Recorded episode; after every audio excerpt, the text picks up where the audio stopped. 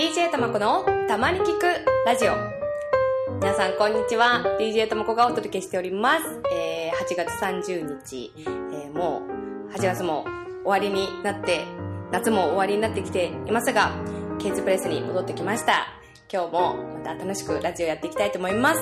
えー、今回はあのー、この夏まあたまこが何をしてきたのかという国際的なネタが2つほどございますので、すごいでしょ？そちらをですね、ちょっと皆さんに、えー、話していきたいなと思っています。ぜひ楽しみにして聞いてください。それでは、DJ たまこのたまに聞くラジオ、スタートです。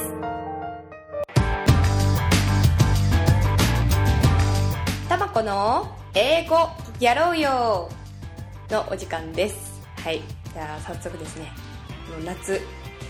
タマコに何が起きたのかというのを皆さんにお話ししたいと思いますが、実は本当に奇跡的な再会がありまして、というのも、あのー、まあ、まあ、えっと、私がカナダに、カナダに留学していたっていうのは皆さんもご存知だと思うんですけれども、カナダにいた時に私人生で最大の勇気を出したというか、まあちょっと大げさかもしれないけど、あの、ネットで人と出会うっていうのを初めてカナダでやったんですよ。自分の意思で。で、その、あの、まあ、理由は、あの、日本の音楽をね、一緒に演奏してくれるというか、作ってくれる人を探していて、まあ、なかなか、その、留学先で音楽を一緒にやってくれる人っていうのを周りの語学学校とかでなかなかちょっと見つけられなくてどうすれば、まあ、カナダ人と触れ合いながら あの自分の音楽を作れるようなことができるかってなった時にあの留学先でその誰かに多分相談かなんかした時にクレグリストっていうサイト、うん、が、これかなり有名、有名っていうかもうみんな、あのアメリカとかカナダとか留学している方は、ね、知ってると思うんですけど、あのあっちはこうルームシェアとか、あと、そういうまあ、もちろんなんていうの、あの、ブラインドデートっていうか、あ新しく人と出会うっていうことでも使ったり、いろんな、あと、物の売買だったりっていうのを、そのサイトで全部できるんですけど、そこで、あの人をちょっと探してみようと思って、で、えっ、ー、と、まあ、日本人の、あの、女子ですけど、みたいな感じで あの、日本のね、音楽一緒にオリジナル曲とか作りたいと思ってるんですけど、やってくれる人いませんかって、あの、募集かけた時に、何人かの人が、あの、やりたいってこう声をかけてきてくれて、で、その中にいた一人の男の子がいたんですよ。で、あのー、私、ま、初めての経験だったので、まあ、すごい合う、自分でやっときながらかなり自分で躊躇してたんですけど、まあ、あの、とりあえず会ってみようと。で、今でも覚えてるけど、ブレンズコーヒーかなんかで、ね、じゃあちょっと初めて会いましょうって言って、会って、で、やっぱりこう人目のつくところにね、何かちょっと危ないことがあってはいけないので、人目のつくところで、あの、彼と会って、で、しかも1回だけじゃその人の人柄っていうのはわかんないから、5回ぐらい会ったんですよ。結構しつこく確か。慎重だね。そう。結構しつこく確かめて。で、でもそこでね、じゃあ、なんで日本の音楽に興味を持ったの？とか、あのー、っていう話をこう、毎回こう、コーヒー一杯でずっとね、あの、付き合ってくれて、で、あの、だんだん、まあ、その人とのなりが見えてきて、あ、この人大丈夫だ、安全だと思って で、あの、その人が、えっ、と、彼が住んでいる、まあ、お部屋、お部屋っていうか、みんなでルームシェアしてるお家のガレージで、スタジオを持ってると。なので、あの、まあ、とも、えっ、ー、と、たまこがもしも音楽作りたいならそこで一緒に作るって言われて、で、彼の家に遊びに行った。で、そこからもうずっと二人で、私がね、人生で初めて、あの、本当にあの、恥ずかしいんですけど、初めてオリジナル曲をね、彼と一緒にそこで作ったっていうのが、その人なんです。で、そのバンクーバーにいるはずのその彼が、実は私の住んでいる沿線上に今住んでいるんですよ。それで、それを知ったのが、あのー、本当に駅ですれ違ったっていう。えー、よく気がついたね。すごいでしょ、うんその気がつ、もう気がついたのは私だけだったの。うんだけど、あのーま、私が住んでる駅ではまたないところでね、私がちょっと仕事をしてるところの駅で、たまたますれ違って、で、私顔はすごいよく覚えられる方なので、間違いなく彼だなとは思ったんだけど、あまりにも突然すぎて、あのー声はかけられなかったんですよ。で、どうしたかというと皆さんもこの時代の流れのいいツールがあるじゃないですか。Facebook というね。ね。その Facebook で、あの、しばらく全然連絡取ってなかったんですけど、もしかしてさっき〇〇駅にいたって聞いたら、すぐ帰ってきてですが、なんで知ってんのっていう。なんでって言って、やっぱりそれがもう彼だったっていうところで、本当にあの、なんこんなことがあるのかっていうぐらいな奇跡的な再会をして、で、先週、ハブでその人と飲み明かしてきました。そうなんですよ。だからなんか、それがちょうどその、まあ、某テレビ局の、あの、二十何時間テレビのね、なんかこう、つながりとかっていうテーマをやってるその日に、その人と、あの、夜飲みに行ったんですけど、なんか遠い昔のカナダが、今、自分のまたこの人生につながった瞬間で、で、本当になんか、もうずっと、あの、その人のおかげで今自分が音楽作れてるっていうのもあったんで、あの、すごいびっくりする出来事で、あの、これはなんか運命的なものを感じてもいいんじゃないの？っていう話を、まあ、あの、散々周りの人にはされてるんですけど、特にそういったことは ないんですが、はい、それぐらいなことがありました。彼は今、あの、プログラミングを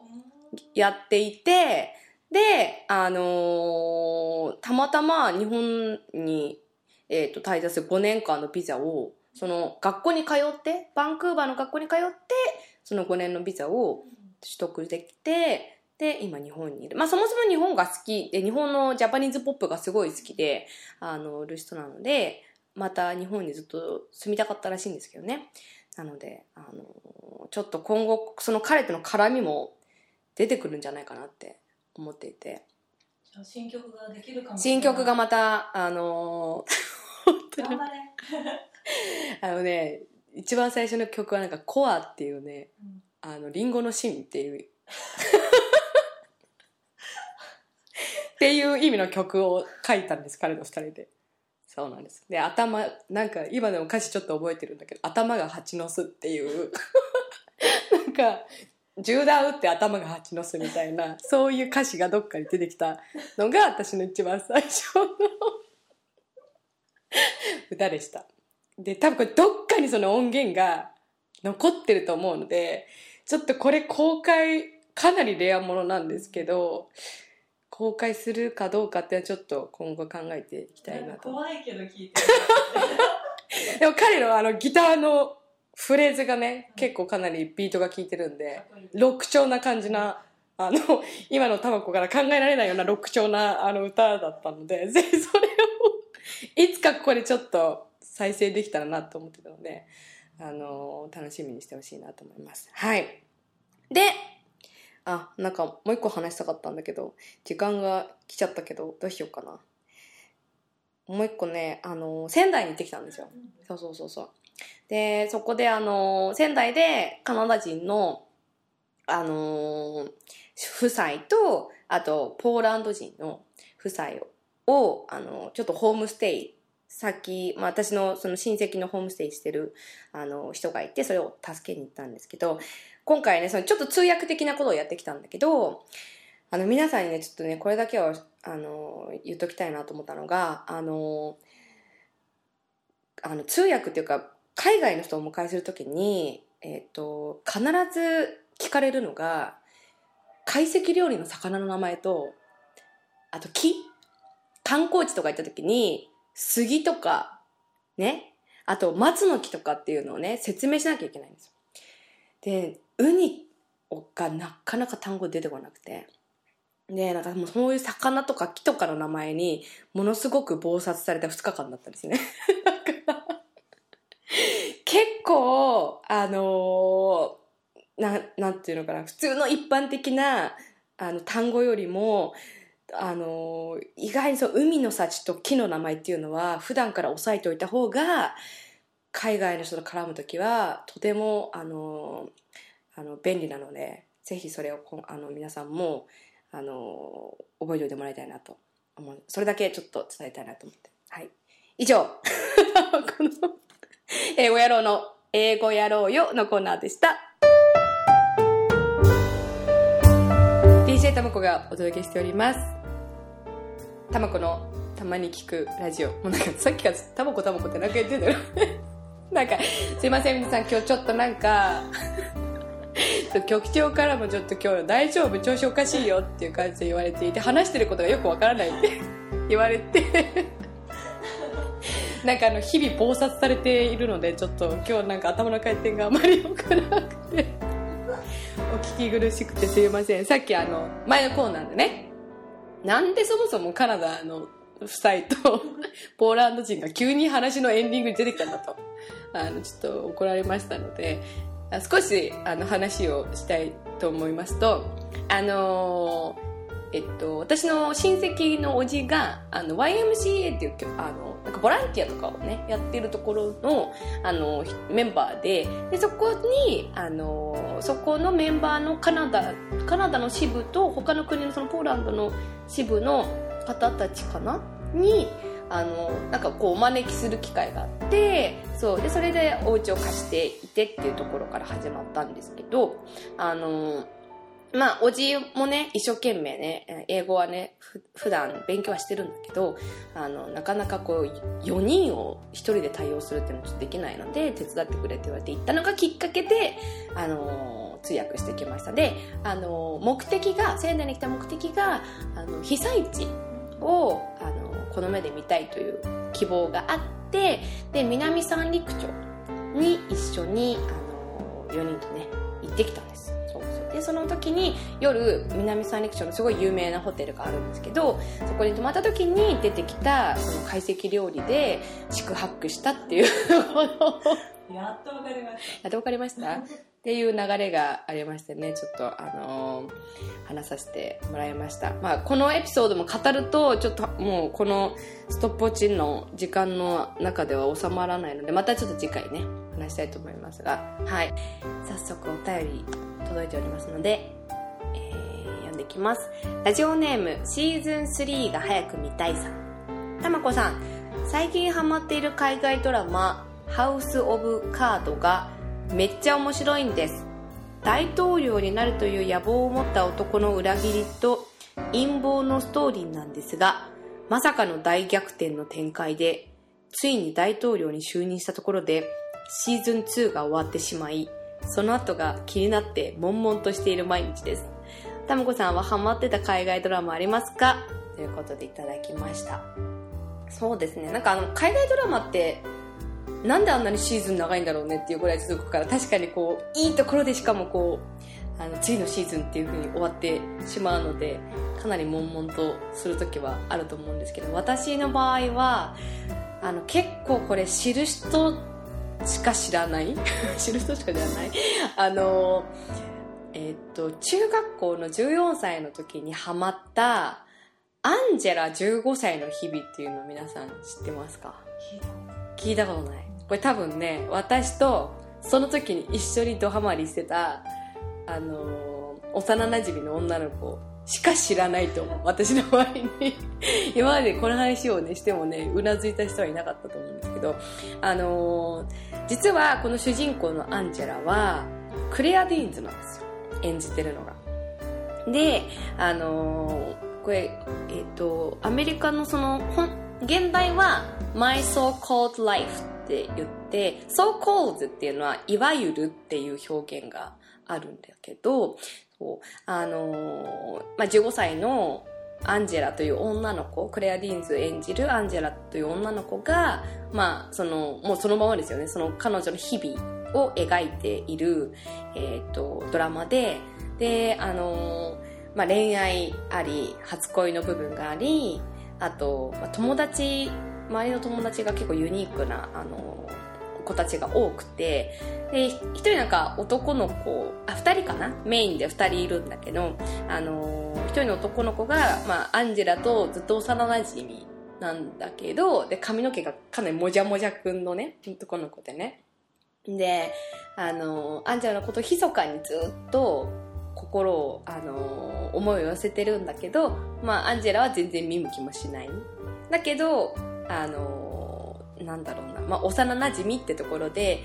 信頼関係はすごいちっちゃい頃から、あの気づいてるから学校では全然一緒に喋らないんだけどなんかの時はやっぱりお互い家に行ったりとかしてちょっと相談したりとかっていうのをしてるっていう関係。で彼がまあなんだろう。英語で言うとその nerd あのちょっとまあなんていうのかな。あんまり目立たずしかもおかしななんかこ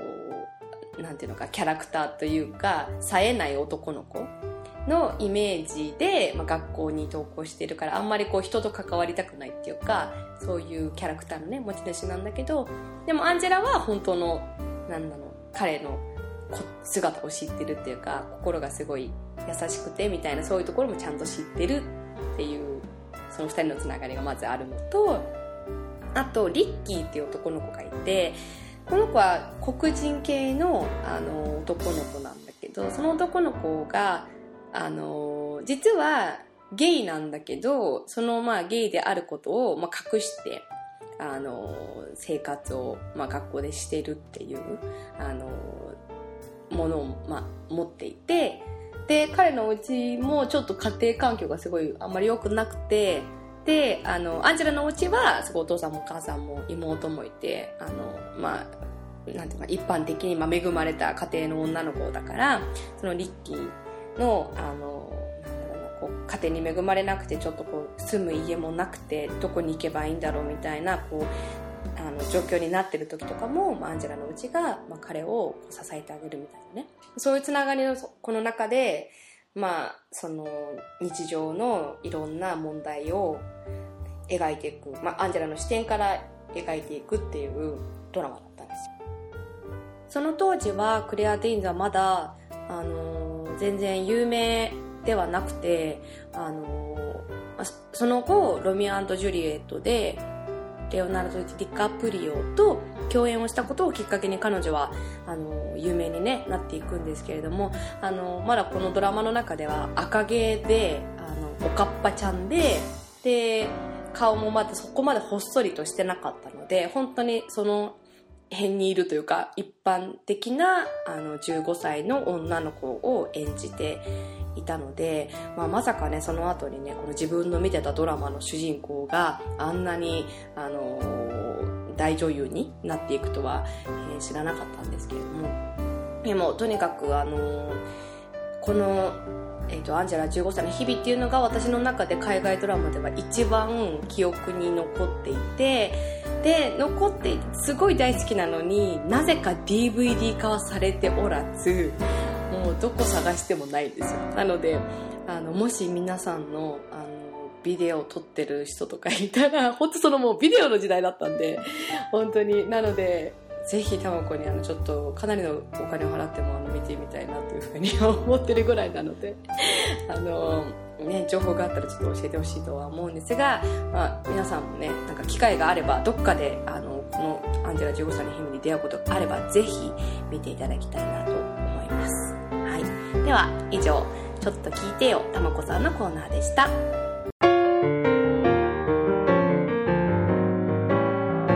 DJ たまこがお届けしてきましたたまに聞くラジオ、えーいかがだったでしょうか？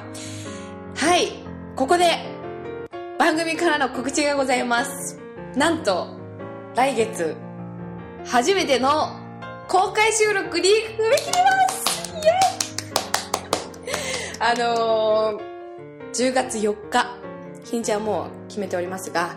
えー、まあ普段ねここで局長と私だけで細々と収録を行っていますけれども、あのー今回また新しい試みをチャレンジしたいと思って、えー観覧をご希望しますのでぜひ気になる方はあのメールアドレス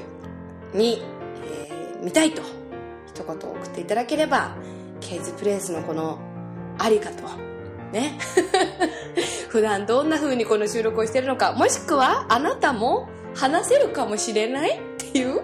ね、ラジオに登場できるかもしれないっていうチャンスがありますので、ぜひ、えー、メールアドレスに送ってください。えー、アドレスは djtamako.gmail.com djtamako.gmail.com 全部小文字で、えー、アドレスになっているので、ぜひ、どしどし送ってください。あとあの、ね、ちょっと聞いてるたまこさんコーナーも、いつでもいつでも募集しておりますので あの、皆さんのね、あの、コメントあってこそのコーナーになってるので、ぜひ送ってもらいたいなと思います。えー、で、今日は、あのー、青のね、あのー、いつものたまこの音楽やろうよコーナーはちょっと割愛させていただいたんですけれども、まあ、あのというのも、こう、いつまでやってるのっていう コメントが、そろそろ入ってきてるんですよ。そろそろ。で、なので、ちょっと、今回ちょっとその人のあの気持ちに応えて、じゃあちょっとやめとこうかっていうので やめといたんですけど、それはもう皆さん、スペシャルな公開ね、収録の時に、生で歌っちゃうの？っていうね。おっていうところでちょっと持って帰っていきたいと思うので、ちゃんと歌詞も解説します。懲りずに。まだ2番残ってるんで、ね、2番残ってるんでね、あの、やっていきたいと思うので、ぜひその公開収録での私のちょっと生演奏にも